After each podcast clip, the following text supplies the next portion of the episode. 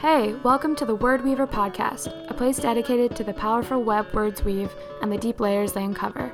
Here you'll find a compilation of tips, tricks, and words of wisdom from writers, authors, creatives, and entrepreneurs. Basically, cool people doing cool things in the world, and how they've used words as weapons of mass creation and inspiration. You'll also hear from me, your host, Louise Johnson. I'm a former marketing maven in New York and Switzerland. I left a lucrative job to follow my dream of becoming a writer. It's a never ending journey, so I figured we should all be in it together. I've learned a lot along the way, but it's a constant evolution. My favorite part is how little by little, letters turn into words, words become sentences, sentences become paragraphs, and before you know it, you've created something from nothing. And whenever that happens in life, it's nothing short of magic. So grab a coffee or a glass of wine and let's dive into today's chapter.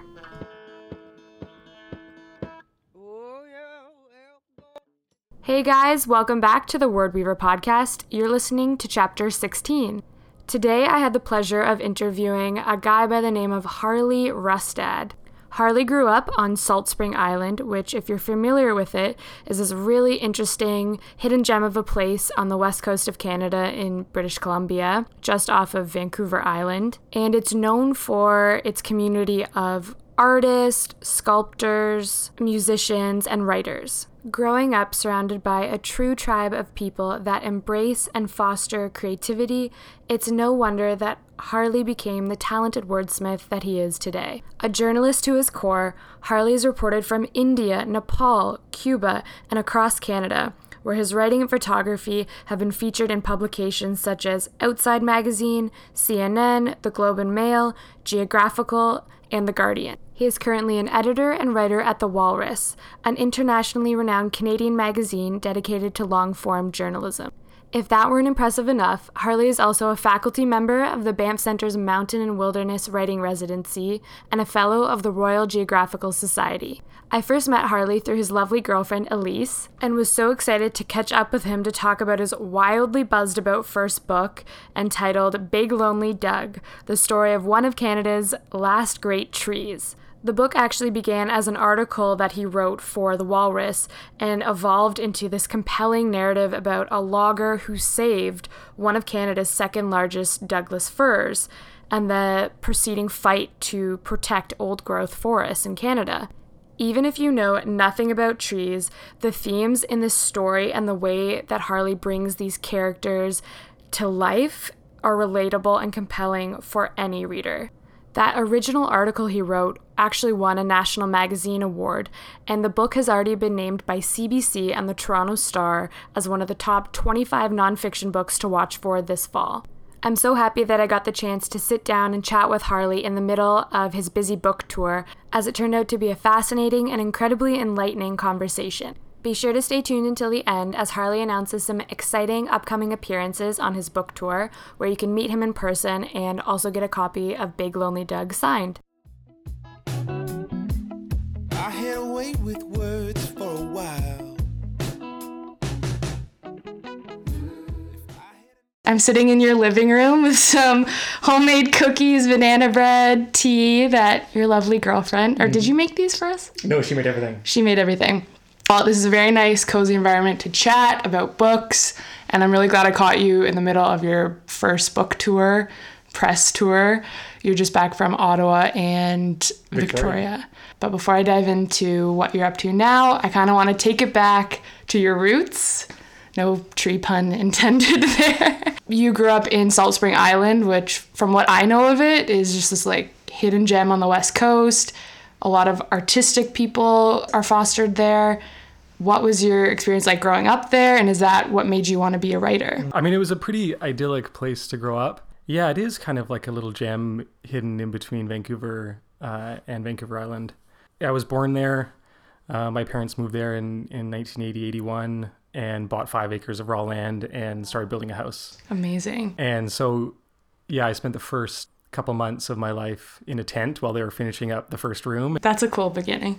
Yeah, and so even the I think the hospital I was born in was surrounded by trees and yeah, I spent the first few months in a tent. Mm-hmm. And so really from a very very young age was really surrounded by some pretty incredible west coast nature And trees. and a lot of trees. That was and that was a huge honestly a huge part of of my childhood was was climbing them. Really? Yeah. Um, we have tons of Douglas firs, these beautiful, very slippery arbutus trees on the west coast. Did you learn to name them? Yeah, no, my dad. Uh, that's kind of the dedication in the book was Yeah. was to my dad for that, and yeah, growing up, I, I homeschooled kindergarten, and we spent pretty much all of that year and, and the years before that going down to this park, this beautiful provincial park, um, just off our off our house, and he taught me everything: the difference between a Douglas fir and a balsam fir, and between a trembling aspen and a poplar, and That's an education not every kid gets. I feel very, very fortunate for that. And I've been in Toronto now for five years and I still go home and I still feel so, so lucky. And I also miss the the community. You know, it's a great, great community. And as you said, it really does uh, foster a lot of artistic pursuits and it's the kind of place that people come to from Vancouver or come to from the States uh, or from Ontario. And they come there because they've always wanted to do pottery or they've always wanted to work on a farm. Uh, and Salt Spring is the kind of place that supports that. You know, whatever your desire is, whatever your your dream is, uh, there's tons and tons of support there. Whether that's yeah pottery, whether that's uh, sculpture, or that's writing. And is that how you knew you wanted to be a writer, or did that come later, kind of when you left Salt Spring? It came a bit later, but looking back, my parents were really good at surrounding us with uh, books and newspapers and and tons and tons of stories. My dad did a ton of traveling, and and is just the kind of person that loves telling stories. So he was surrounded by that that side of it, and you know. I read a ton as a kid, but it was a, it was later when I realized that I liked writing. So I went to India in 2008 for about a year and just started writing these emails, like these kind of classic travel emails to family and friends back home. Kind of your form of a blog. Essentially, yeah. Personal Per- but I wasn't didn't want to, anyone else to read it except for the people that I trusted. yeah. Yeah. And then I, yeah, my mom said, "Oh, this is, you know, this these are okay, and you're good at kind of describing the place." Just and, okay. Yeah. And then I don't know. At that point, I, I started um, thinking about it a bit more seriously, and then a couple years later, uh, going went to journalism school, and then And then did you go right from journalism school? What led you to the Walrus, where you work now as a writer and editor? right after my uh, degree in journalism uh, at King's, did a short internship in in the UK at the Geographical magazine, and then went back to India and worked for six months with the uh, Globe and Mail's South Asia correspondent Stephanie Nolen. Um, who's now in Rio, in, in the Latin America correspondent. And so I was working out of her bureau, her her office essentially, uh, home office, and and followed her around like a puppy dog, and did anything she wanted me to do, and research and checking and interviews and anything. Were you also photographing then? Personally, I was, but not the Globe had a contract photographer that they would use all the time. Uh, yeah, just for for myself, and then pitched a little bit and and wrote for the Globe a few times and and the Geographical magazine and, and a few other places, and then came back. So that was about six months in India and then four months in Nepal up freelancing, and then came back and realized that I had to move to Toronto. Just for media, there's there's no uh, better place in the country uh, in terms of jobs, and came here with nothing, with no nothing set, and applied for the Walrus internship. At that time, it was uh, an internship, and did that for six months. That was the unpaid internship crackdown, and so about a week after my internship ended, uh, I was offered an assistant editor position, and have been there ever since. Yeah, it'll be my five year anniversary next month. Oh wow! Happy anniversary! Thank you. Five years. That goes by really fast. It's gone by very, very fast. And while you were there, have you always written kind of travel, nature, science based stories, would you say? Is that what you gravitate towards? That's what I typically edit at the magazine is a lot of the nature stuff, a lot of the environmental stories. My writing has been a little bit all over the place. I think it was a little bit all over the place at the beginning, but I've definitely uh, written quite a few stories uh, about the environment and uh, but I'll always kind of dip into something else. I've got a piece in the no- November issue that is kind of a personal piece that I've been working on for too many years. Yeah. Uh, that's finally coming out. Uh, that doesn't have anything to do with the environment, but it's a pretty sweet story. Did you find it harder to write personal pieces because there's a little bit more of yourself versus environmental pieces? I struggled with that one a lot. It's this kind of too good to be true love story uh, about my grandparents writing love letters while my dad was serving, or my grandfather was serving in World War II, and this relationship that was forged by mail. And I have all of the letters that were written. No. Yeah, they're and they're pretty pretty incredible for for a 20, 21, 22 year old kid. You know, talking about his feelings while going through uh, some pretty horrendous things. He was extremely articulate and really really profound, and just Wow. it it kind of opened up their relationship to me Yeah. um, in a way that I, I didn't really know before. Are they still living, your grandparents? No, they my grandma passed in 2011, and grandpa passed a few years later. Yeah, 2014. Well, what a nice way to keep them alive, and you still feel like you know them. I'm sure from reading their letters. Oh yeah, in a, in a way, way yeah, way more than yeah. But it's interesting because it's all one sided. It's all the letters that he wrote to her. Oh. Um, because she kept them all, and she was in Vancouver, and she could keep them all. Yeah. And he obviously could not be Uh, he could not. carrying around stacks of letters. Yeah. But there's a there's a really sweet twist at the end. Um, This sounds like a book. This should be your next book. It's if a- you don't have an idea already for your second book. I, I think it could be, and I think it it could be quite personal. Mm-hmm. Um, kind of a grandson digging into their family history and Oh, and and kind of talking about issues of memory and stories, and because all that that generation is unfortunately all kind of passing away now uh, quite quickly, and so there's very few of them Mm-hmm. them left. But the cool thing about that generation is that you have these hard copies like your letters, whereas now we have the digital age and there's something really nostalgic and romantic about sending love letters. Yeah. and you have to wait um, three weeks or a month for a response, and and there's you know not not to give it away, but there's a question that he asks her that he waits a month for a response, and I'm very eager to read. So that's in the next issue of the Walrus. It's in the November issue. November issue. Okay, so I'll be Time for Remembrance Day. perfect. Yeah. That's good. Mm-hmm. So let's talk about Big Lonely Doug, your mm-hmm. book that you're on tour for. It just came out September 4th. This is your first book, but it began, as you mentioned earlier, as an article for The Walrus. So can you just kind of tell us? I know you've talked about this on your tour a lot, but what drew you to this story and how did it turn from an article into a full fledged book? Well, the whole thing began really with a photograph. I had was trying to pitch uh, another story.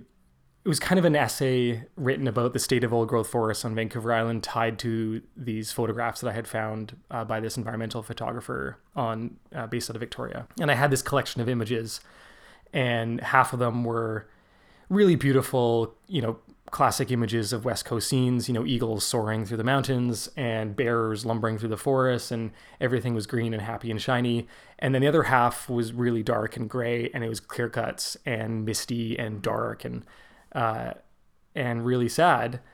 And I remember being in a in a meeting and trying to pitch this, and everyone was just kind of hemming and hawing. You know, this is just we've seen this before. We've seen these images. We've seen both the green and the gray. And what's new here? What's different? And as I was going through the images, I said, "Well, here's this. There's here's this picture, and it was different. It was taken out of a little Cessna airplane flying over this clear cut, Yeah. looking down, and amid all the destruction, this kind of scattered, you know, pickup sticks remains of a forest was this one giant tree standing. And all of a sudden, everyone's ears kind of perked up. And, and over the next couple of weeks, talking with my editor there, uh, one of my colleagues, we, the central question that came out, that emerged was, uh, you know, how did this happen? Uh, and who saved it? You know, who was the person? Somebody must have been walking through that forest, most likely a timber worker, a logger, Yeah. and stood under this enormous tree, what turned out to be uh, the second largest Douglas fir in the country, one of the biggest trees uh, in the country. 20 stories high, 20 right? stories tall, yeah. It has enough wood to frame, uh, you know, three or four 2,000 square foot houses. Uh, it's worth, you know, an estimated sort of fifty, sixty thousand dollars in kind of raw timber value, potentially a bit more if it's used in like, you know, nice tables and beams and stuff. Anyway, so that was the big question that came came out was like find the guy, find the person who saved this tree, and find out why. And all of a sudden, it went from this kind of hard to picture issue uh, that everyone kind of had heard about, everyone kind of knew about, to all of a sudden you've got a character, you have a result, and you have a motivation, and you have definitely some kind of tension. Yeah. Because we knew that it had to have been a t- a logger, and to save a tree is something unusual for a logger to do, and so all of a sudden there's all these questions that emerge. So that was really the guiding force for it. And then that was the thing that emerged in a little bit in writing the article and then a lot in writing the book was, you know, all of these different players have gone into these forests, whether they're timber workers or activists or, you know, First Nations or uh, businesses, um, all these different groups, politicians, and have seen some kind of different value held within those forests or held within the bark of those trees. And and that was the big theme that kind of came out was like pick apart these motivations. What and almost kind of ask the question to the reader in the end. What would you do in his stead, in his boots? Would you have saved this big tree or would you have moved on and let it succumb to its fate? And then the other kind of big thing was that emerged was kind of the environmental movement on the West Coast is going through a really interesting time right now. Um, 25 years ago, we just had the anniversary of the Clayoquot Sound protest, the War in the Woods, which is a big, big conflict over uh, two main areas on Vancouver Island um, that exploded. It was this massive, massive conflict. And, uh, you know, David Suzuki was highly involved and, and all these celebrities were involved and artist Robert Bateman was painting. And, and so a lot of people kind of had figured that that conflict was over, that that thing was done. Um, and that, yeah, as I kind of say in the book, that the war was over, that the, you know the conflict over these forests had been had been resolved. Right. And yet, the environmental movement is now kind of trying to find its footing, and, and old growth forests have now entered this kind of pantheon of issues. We've got tankers, we've got pipelines being built, we've got the plight of the southern resident orcas, we've got um, salmon, all of these issues on the west coast that are now taking the place of what potentially was just one main issue at that time. Not to mention climate change. So the attention on forests is now competing with all of these other uh, issues. And so it's put the environmental activists who are old growth forest focused uh, in a really tough position. And so what they ideally all these groups what they want to do is find an image, find something that's going to resonate beyond the issue. And we saw that this summer with that uh, uh, orca mother, right, who was Yeah, carrying her calf for 17 days, and everybody from the New York Times, you know, to my local paper on the island were writing about it. Yeah. And that one image was so emotional, so devastating, Mm-hmm. so heartbreaking that it raised so much awareness about the now 74 southern residents orcas that are left uh, in the world. So much more than you know general op-eds about the plight of the orca or whatever. You- One image. one image, one. It's a character. Yes, it's anthropomorphized. It's ingrained in my head. right? And it's it's so so sad. And and big lonely doug is similar to that. Um it's a tree that you see it. You don't it doesn't even need a caption.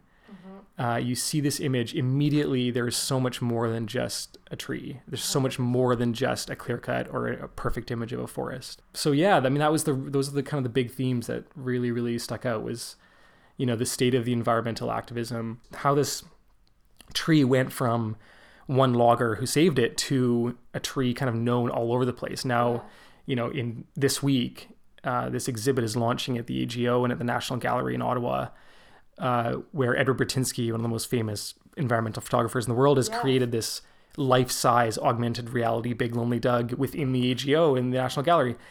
I mean, that how it went from this logger standing in front of a tree and saying no to that is fascinating. That is so cool. Yeah, And you're writing a book about that, and now it's larger than even you probably imagined, Totally. And much, much larger than Dennis Cronin, the logger. ever imagined. So, what was the process like writing the manuscript? Because it's a lot different, as you now know, from writing an article. You have the idea and you kind of know how it's going to end, you have the pieces, but sitting down to organize that into a narrative and kind of shutting out the outside world, what was writing a manuscript like for you? Was it an easy process? Was it challenging to find that time to say no to people and kind of shut yourself away? Where did you write it? Uh, the Walrus very kindly gave me a six month leave to go and do it. Incredible, So I had six months of focused time, but I also had six months to write the book in, which is short. which is short. I, and I think there's a a lot of kind of asking around. There's some people who, you know, might be working and, and slowly working on a manuscript over a couple years. And um, I think Anansi and uh, my House of Anansi, my publisher, and and the Walrus wanted it sooner. They had kind of a deadline for when they wanted to launch this new imprint, Yeah. and so I had to hit that. Yeah. And like I could not miss November first uh, deadline. Which is on the flip side, it's sometimes really nice to have a deadline because it keeps you accountable. Whereas if you have a never-ending deadline, Mm-hmm. For sure. you'll never get it done. For sure, yeah. And I yeah, and that was that was looming on the horizon. And come September 1st, I was panicking. So it was really great that I had that amount of time. So I went back to the West Coast, based out of Victoria, spent a lot of time up in Port Renfrew and Lake Cowichan.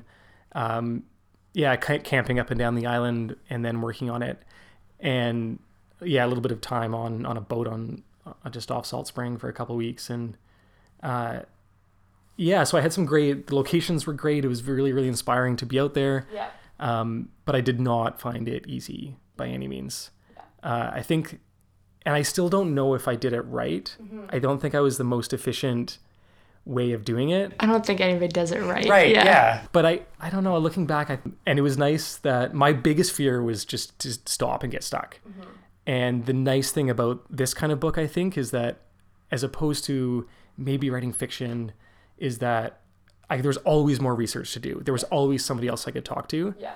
And so whenever I got, uh, you know, pages and pages done, and I got to a point where I was like, okay, I'm, I got to stop, I would just pick up the phone and call somebody and have a really fascinating conversation with an ecologist, or drive up the coast of Port Renfrew and go camping for three days and, and talk to a bunch of loggers, Yeah.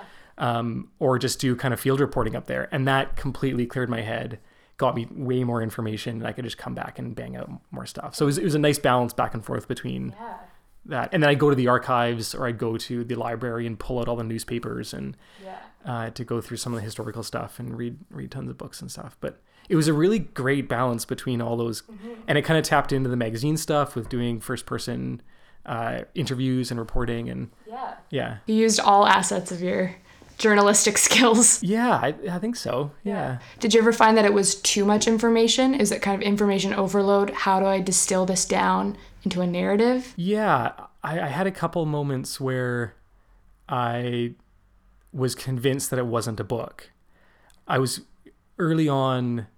Um, I had an I had a chat with one of my, um, you know, literary idols who I won't mention, uh, who said, you know, there's there's like great books that should have stayed magazine articles that just like started as a magazine article, or there are great books that were written that potentially shouldn't have been a book. They should have just been a six thousand word magazine piece Right. um, and that kind of put tons of fear into me because it's a fairly simple story. You know, when you break it down to its its like core bits, Right. it is a three thousand word magazine article of a guy who saves a tree and then the tree turns into something bigger. Right. Um, but even in conversations with my editor, we quickly realized that we were cutting out all of this stuff, all of these tributaries. We were just hacking back, Yeah. and uh, they were like very naturally could have been opened up. Um, but I had I still had a few moments where I was like, I don't know, this doesn't feel. I feel like I'm just like throwing in filler. I feel like I don't know where I'm going with some of the stuff. I know it's important, and then I would say sometime halfway through the summer, it was. I think I get what the bigger point is here. Some of the issues that I was talking about before, um, with all these different players seeing a different kind of value Yeah. within the tree and within the forest, that became that overarching umbrella. Uh, and if I could hang everything under that umbrella, then then it's all going to kind of make sense. People can write tons and tons of words and fill pages and pages and pages, but to get them that at least feel coherent and feel like they're they're all relevant. And like you said, under one theme or thesis. Yeah. And like there's a lot of great books about trees out there. Like John Vaillant's book, The Golden Spruce, was like the seminal tree book. Yeah, he won the Governor General's award Yeah. for that one. Yeah. And and my you know, I, I did read that book halfway through the process, which was a big mistake because it's it's so good. And I was like, I'm I can't write this book. And then I realized I I can't recreate John's book. There's more you know, that was 20 years ago. There's tons of updates to this story. Ultimately a, a very different story. His is got this incredible true crime narrative to it with these fascinating characters and mine's like I think a very like emotional story. Mm-hmm. Yeah, and so that and so that but that those were definitely the, the the toughest times was realizing what parts of the interviews and the research could I fit together into something that made sense as kind of one as one thing. And that we do that with with in editing and at the magazine all the time is people pack stuff in, and very quickly a 1500, er, 1500 word commission is a 3,000 word draft, and you have to cut half of it out. Right. And it's no fault of the writer. It just people do that all the time. You you fill it in, you think this is interesting, and and then you have to really kind of hone it back to what that main point is. And you know, maybe it isn't a story that has three characters. Maybe it's a story that just has two or one. Um, we did that a bit with the book. With with my editor was, um, we definitely cut out at least ten thousand words out of it. I would say. And it was just things that I had gone on to a too much of a tangent, or it felt a little bit too current, just like really current because this issue is evolving so fast. Right. Yeah, but I, I was in really good hands with my editor. I probably did too much editing as I was going.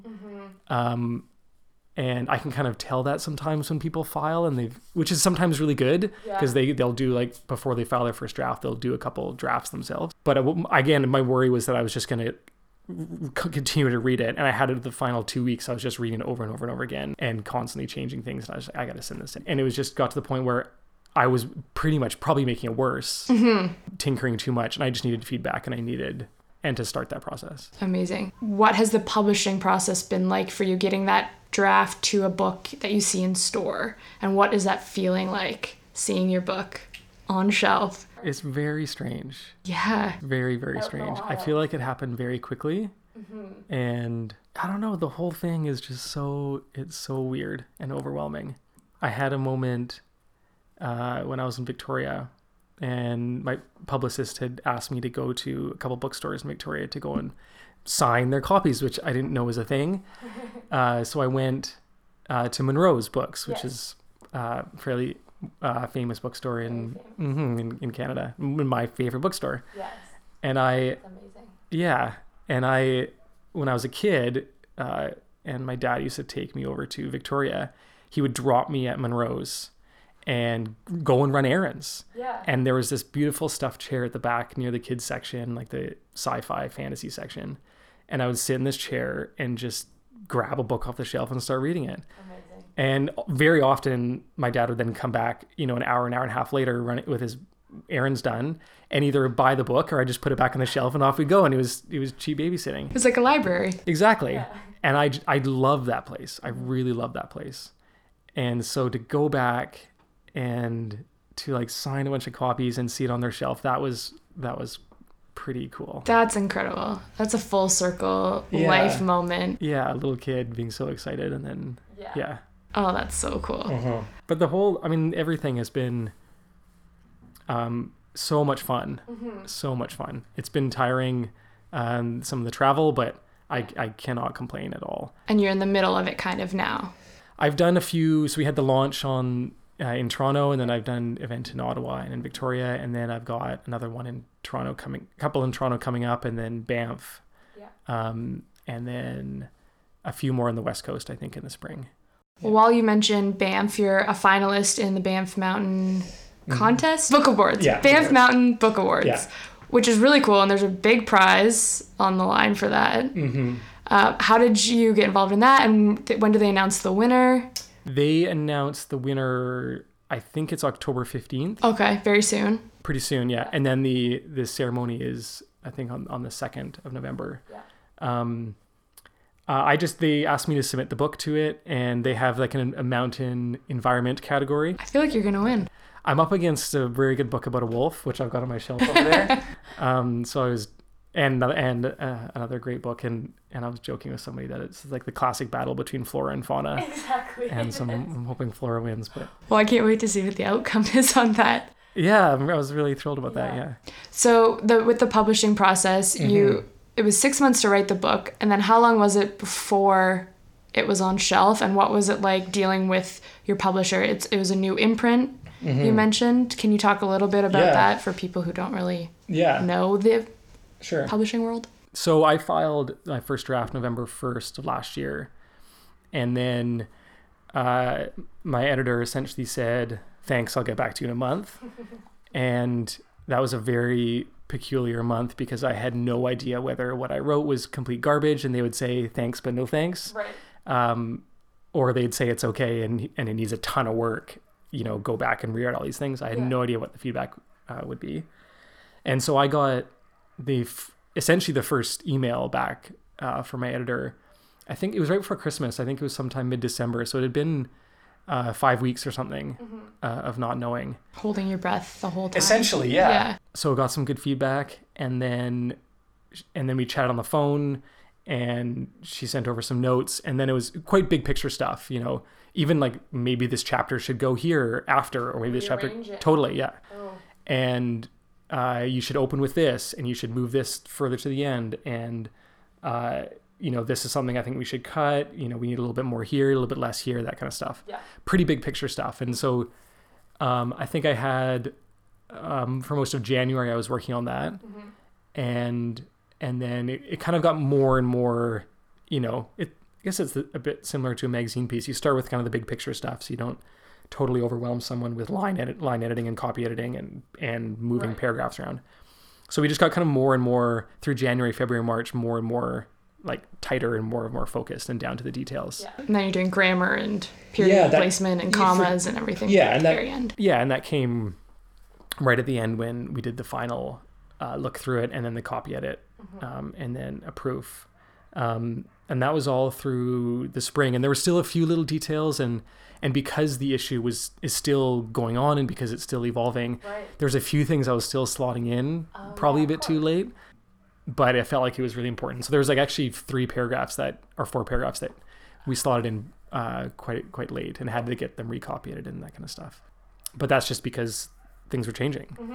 So that was through the spring, and then it pretty that pretty much finished in yeah April May, and then it's done. And then you know you start I started to see the cover mock up, which was really neat. Did you get a say in that? I did kind of yeah I did yeah I'd sent over some photographs and we and we talked a little bit about it, and then they mocked it up, and I yeah I thought it was great. Um, And it is great. I really love the cover. it's I like that they've got a, like a scale. There's a little person in it, so you can really see oh, yeah. really see how big it is. Little bits and pieces like that. We started talking about the, there's a photo spread in the inside, uh, eight uh, pictures, and had to get all those pictures, sort of the rights and all that kind of stuff. And then we started talking about the map, uh, indexing, which was something I didn't know was a I had to do, and also that I had to pay for as a writer Because it's nonfiction.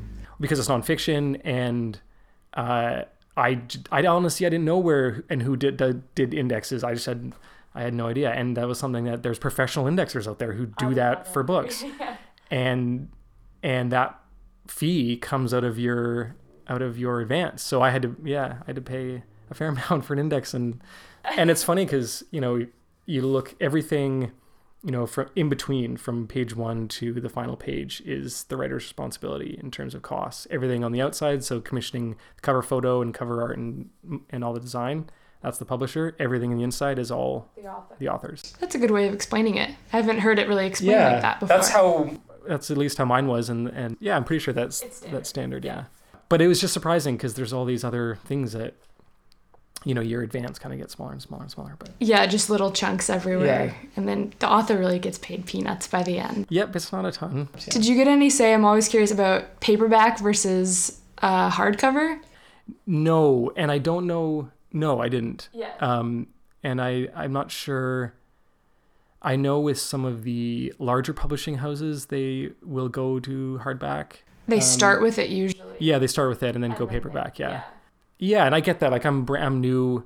You know, it, it costs a lot of money to print So hardbound. expensive. And I was I honestly I was thrilled that I got color photographs in the in the insert. That is rare. It's Yeah. very it's expensive to do that. Totally. Yeah. Yeah. was- yeah. So I I probably would have taken that over a hardbound book. I would have too. Yeah. Yeah. Oh, it's a beautiful book. Yeah. I'm just always curious about that.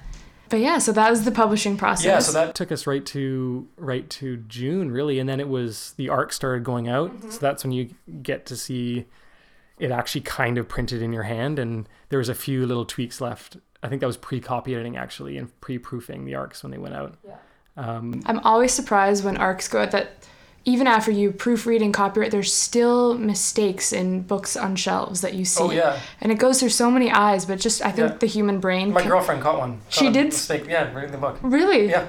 I'm gonna have to look for it now. I haven't seen it yet. Yeah. But yeah, but it's things you. It's been read so many times, and Yeah. you don't know how it isn't caught. But it's. I think the brain just connects it and thinks that it's there if it's a misspelled word, and it's Yeah. easy to miss. Yeah. That's so. No, funny. and we, you know, we we make mistakes at the magazine all the time, and it's it'll go through you know five editors eyes and a fact checker and a copy editor and and then it's like oh man how did we miss that and it's typically not a spelling mistake sometimes it's a continuity thing or and you just like you read it a ton Yeah. and it, that's why it's so so important to get fresh eyes on it and so we sent the book to a proofreader who had never read anything never read a word before and it was like completely fresh eyes Yeah. uh, and then those things typically become more glaring and jump out a bit more but yeah so then the, then if you finally get it and it's kind of it's got pages and it's got it's not just a word document and So what was it like opening the box, getting that first book in your hand? it's it's so the whole thing it was just so weird it was like in a weird way people have described it this way before but um you spend so much time rearing this thing Yeah. and kind of bringing it into the world and and doting over its growth and every single like idiosyncrasy of it. Yeah. and then all of a sudden it's done. And you know it's completely out of your control to be read and interpreted or misinterpreted or uh, reviewed and you have no say on that. You know you can read it and anybody else can read it and come away with a totally different idea. Uh, you know you can use it as a source of good or evil if you potentially wanted to depending on your perspective Yeah. um, with a lot of books, and you have no control over that as an author. It's gone. You know, it people are going to say the best things about it and the worst things about it, and you, and that's a weird kind of control that that I had to give up. That we all, you know, you have to give up. Yeah. When I guess when you publish anything, you put a magazine article out or a newspaper article out Mm-hmm. to the world to be picked apart Yeah. and and criticized and stuff. And and it's nice getting obviously uh, getting feedback from you know some friends who read it uh, read early drafts and then all your the editors and everyone at the, at the publishing house to give you feedback but even still you don't know you know how uh, your parents are going to like it or you're not going to know how your sources are going to like it.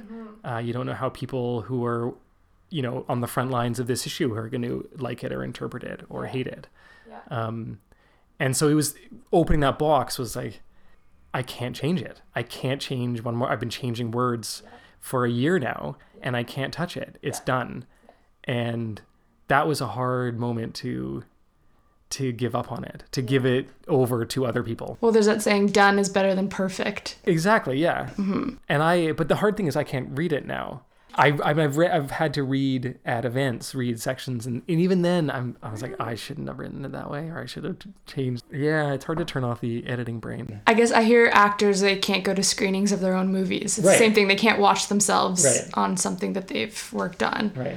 How did you pick the passages to read, or did somebody else pick those for you at your book signings? No, I, I picked I picked the one that I read at the launch, and um, and then yeah, in Ottawa and Victoria, um, and they were just sections that had either a, a kind of self-contained arc, like a little mini arc Yeah. that can be told, you know, maybe six or seven pages. That isn't I'm not going to be reading for fifteen or twenty minutes and putting people to sleep.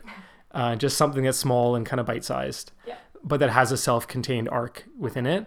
Um, and then I, the ones I picked introduced some of the characters, uh, introduced a, f- a little bit of the themes hinted towards that, and then were quite colorful that talked about the landscape and and and were fairly illustrative about that. I really am curious to ask you about social media, especially as a nonfiction author. I hear all the time that you need to have a platform. You need to build this writing platform. You need readers to get a publishing deal. You kind of went a different way. But what are your thoughts on merging the two, social media and writing? Do you think it's a necessary evil?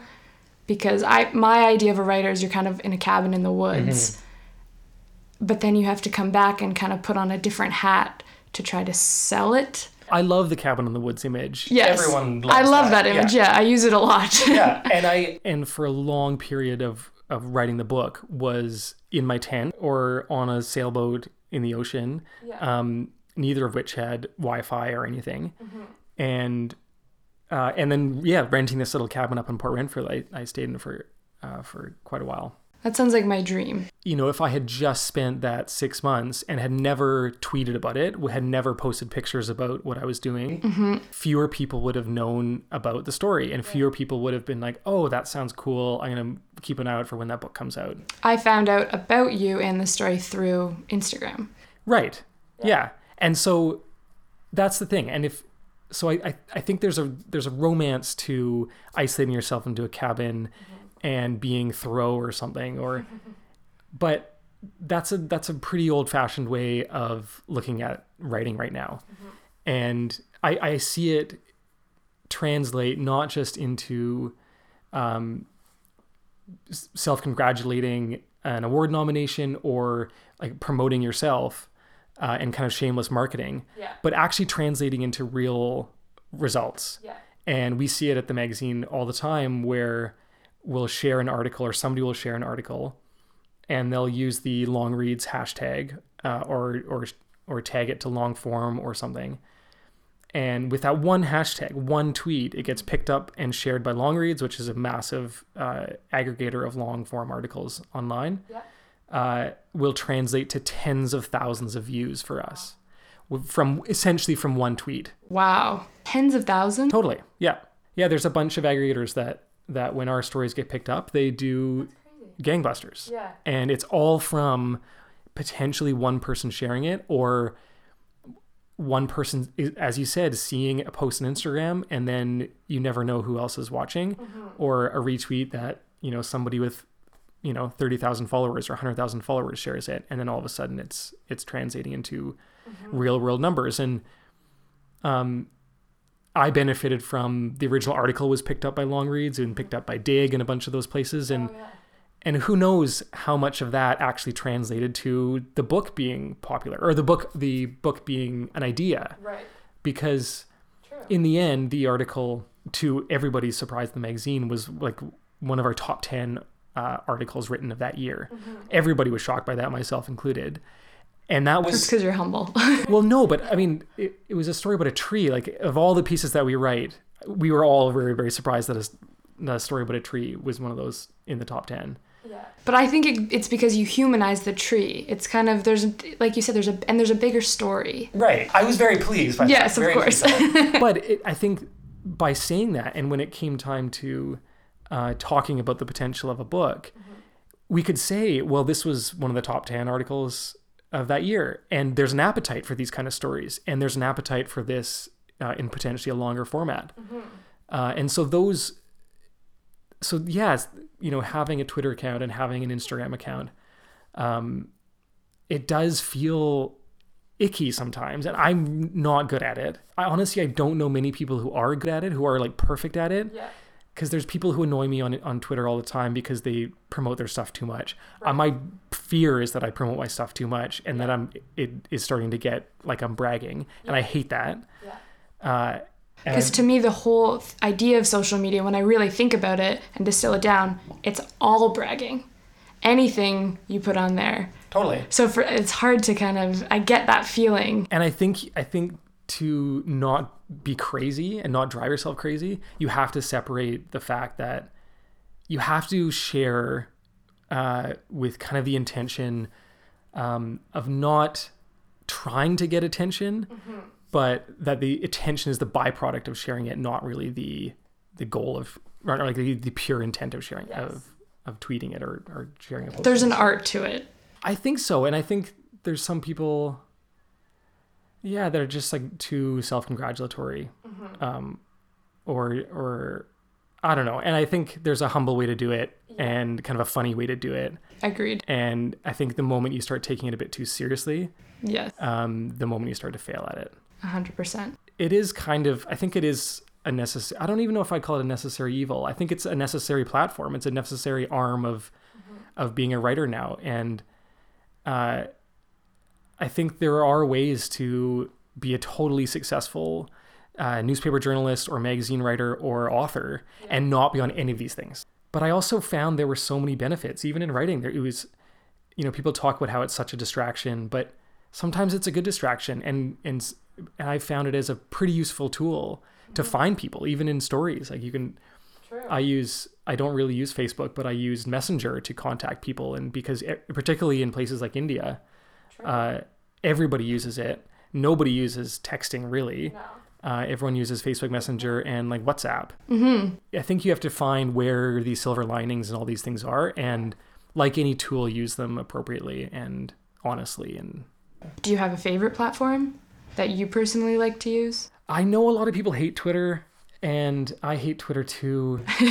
but Love hate. it is a love hate, and I think you can you can choose who to follow. Obviously, you can choose who to follow. But if someone is really annoying you, just mute them or you unfollow them. And I so I, I get a lot of my news from there.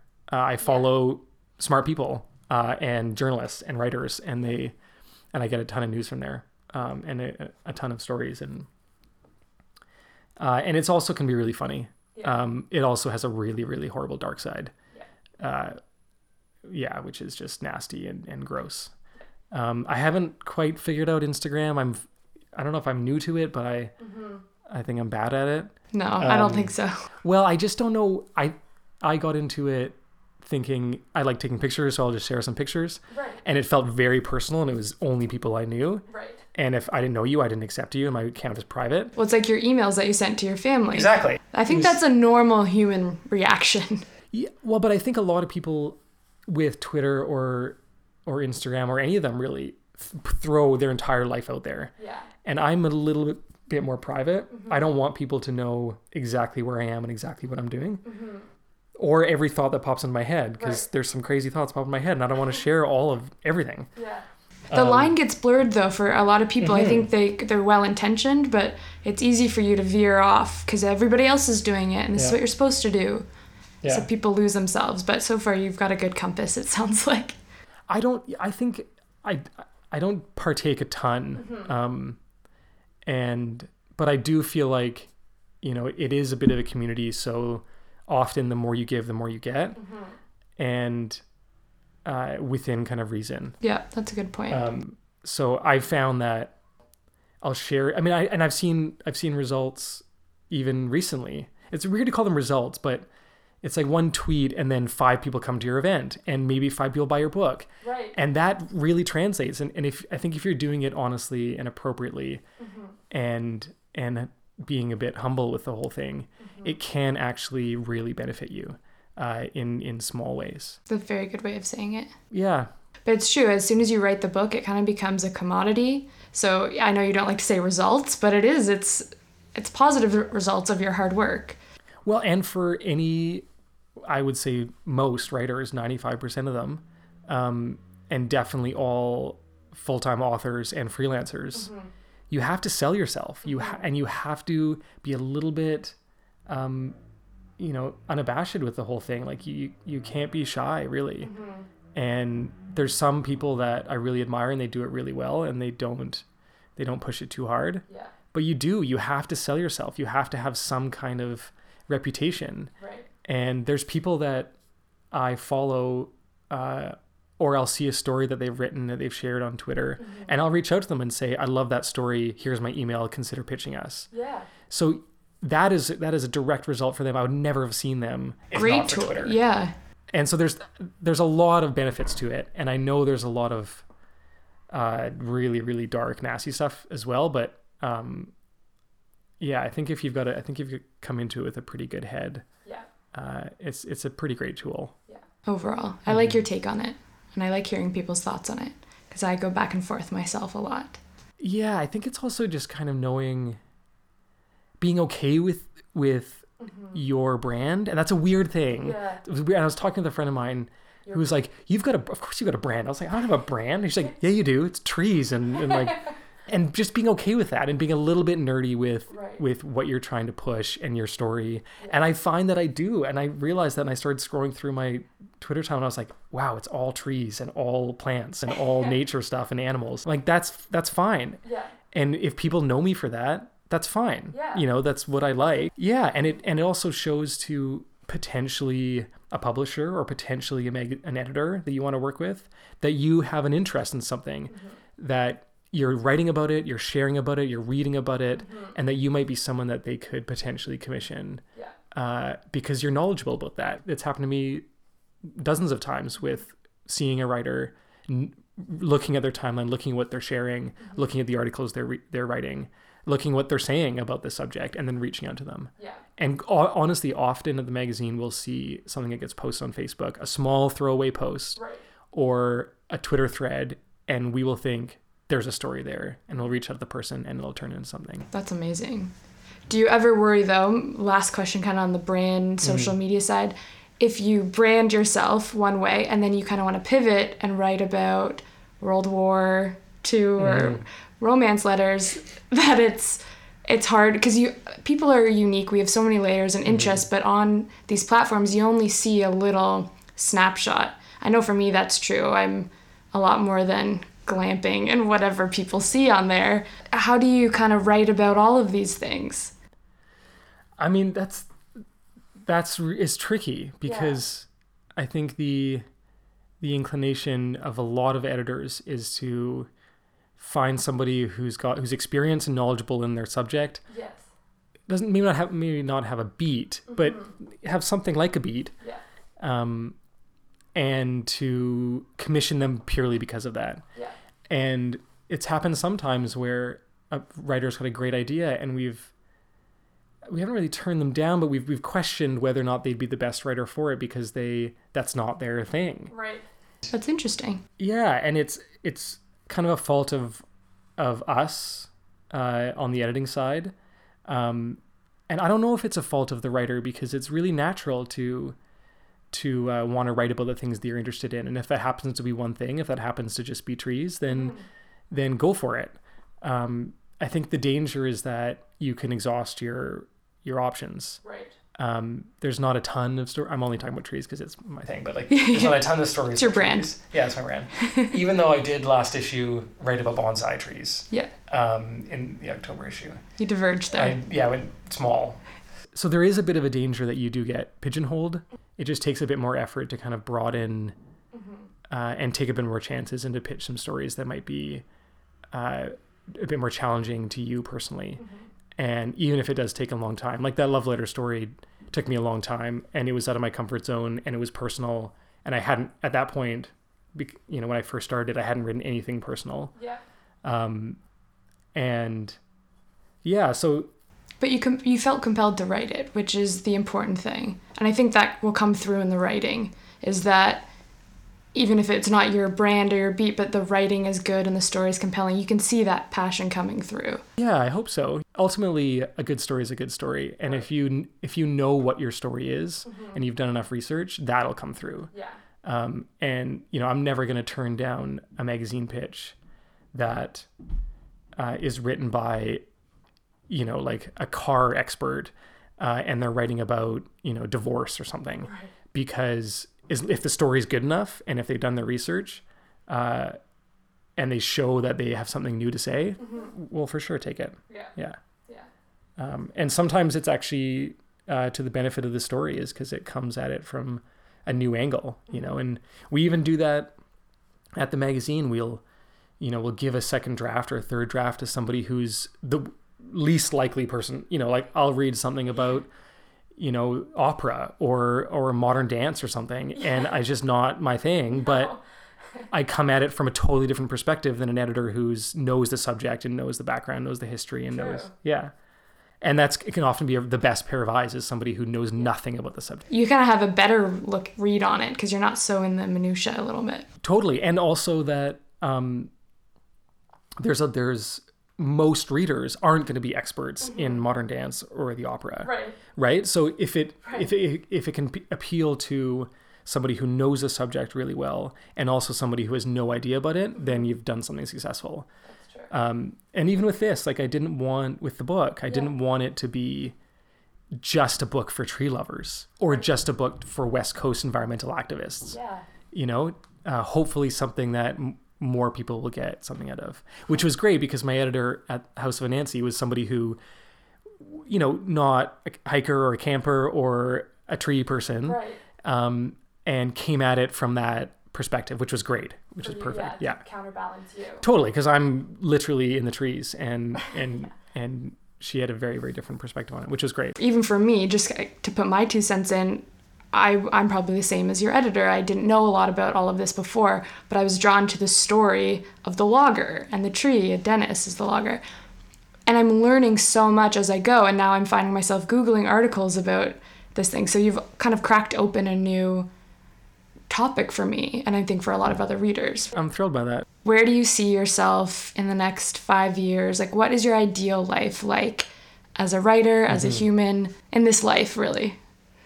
I've had a lot of things change in the past uh, few months. Um, moved apartments, and uh, you know, with my girlfriend, and the book coming out, um, and even this past year coming back off book leave and coming back to Toronto, which in in a way I was kind of, I wasn't dreading it, but I was really curious as to what that transition back from my home on the West Coast, uh, my old home on the West Coast, to my current one here Yeah. would be like and um it's made me realize that i'm very very very lucky here. Um very lucky to have a position in journalism in canada because it's not an easy time right now. Um and i feel very very fortunate with a lot of things right now. Um so the next five years i mean i'd be i'd be very very happy to stay at the walrus uh, and continuing to to do and work with our great team there and and do what we do. And uh, and I'd love to write another book.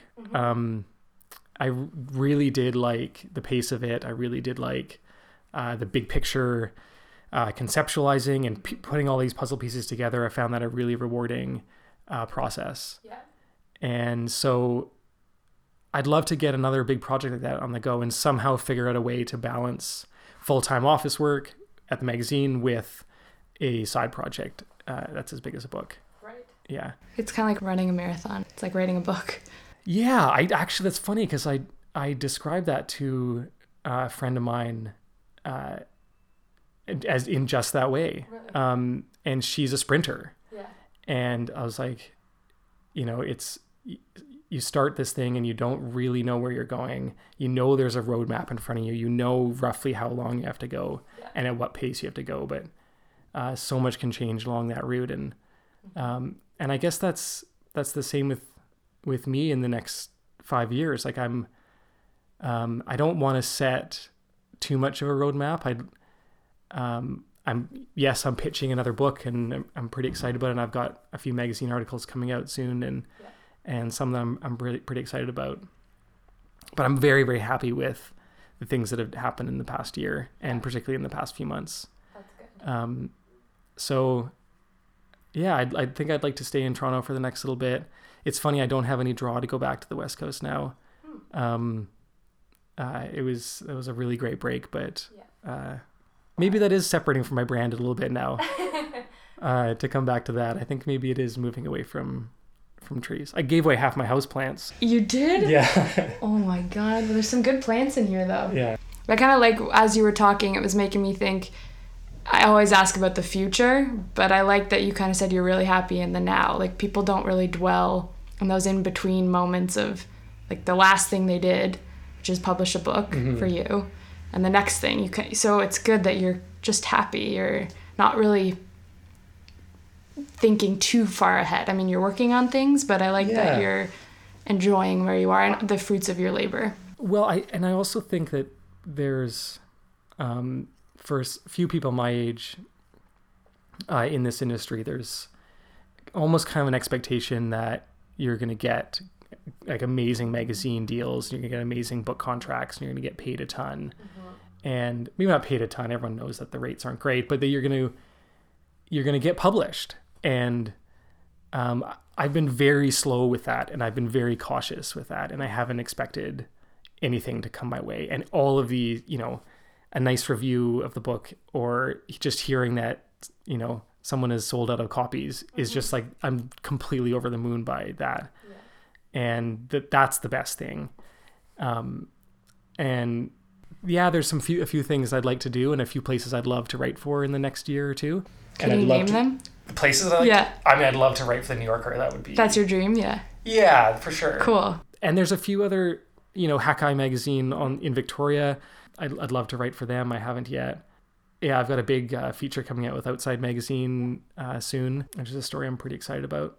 Yeah, so just sort of taking, being a little bit kind of cautious and modest with those steps, not shooting for the moon quite yet. But I like that you didn't really have any huge expectations, so everything is a win. 100%. Yeah. Yeah. Everything has been has been a chair in the cake. That's great. Yeah. Before we leave, can you tell us what's coming up in the next few months, where we can Mm-hmm. see you and where we can buy your books and learn more about you on social media. Uh, yeah, so the book is it's on Amazon and Indigo and places like that, but it's also at all the best little bookstores everywhere, which is now a great place to buy them. Uh, what's coming up? So October nineteenth, I'm speaking at the AGO. Uh, on the October 11th, this is a bit tentative right now, but uh, it's going to be at the ROM with the Nature Conservancy. And then, yeah, if anyone happens to be in Banff on November 2nd, I'm doing a talk there as part of the festival. Yeah, so those are the big events coming up within the next little bit. I've got it my website, which is just my name, um, harleyrustad.com. And then Twitter and Instagram are uh, at HMRUSTAD. Perfect. Yeah. And last thing, because I forgot to ask at the beginning, where did the name Harley come from? My parents are not bikers at all, uh, unfortunately. They're university teachers and my high school principal. They just really like the name. I love it too. just- I don't know any other Harleys. Yeah, no, I've, I've only met one other male human Harley. A lot of dogs. A lot of, yeah, a lot of female golden retrievers. But it's a memorable name and it's a good name on the cover of a book. Thank you. That's it for this chapter of the Word Weaver podcast. As always, you can find the show notes at louiseclairejohnson.com slash podcast. All of Harley's links will be left there. And if you like what you heard today, make sure you leave a review and a comment on iTunes as it helps more people find out about the Word Weaver podcast. Until next time.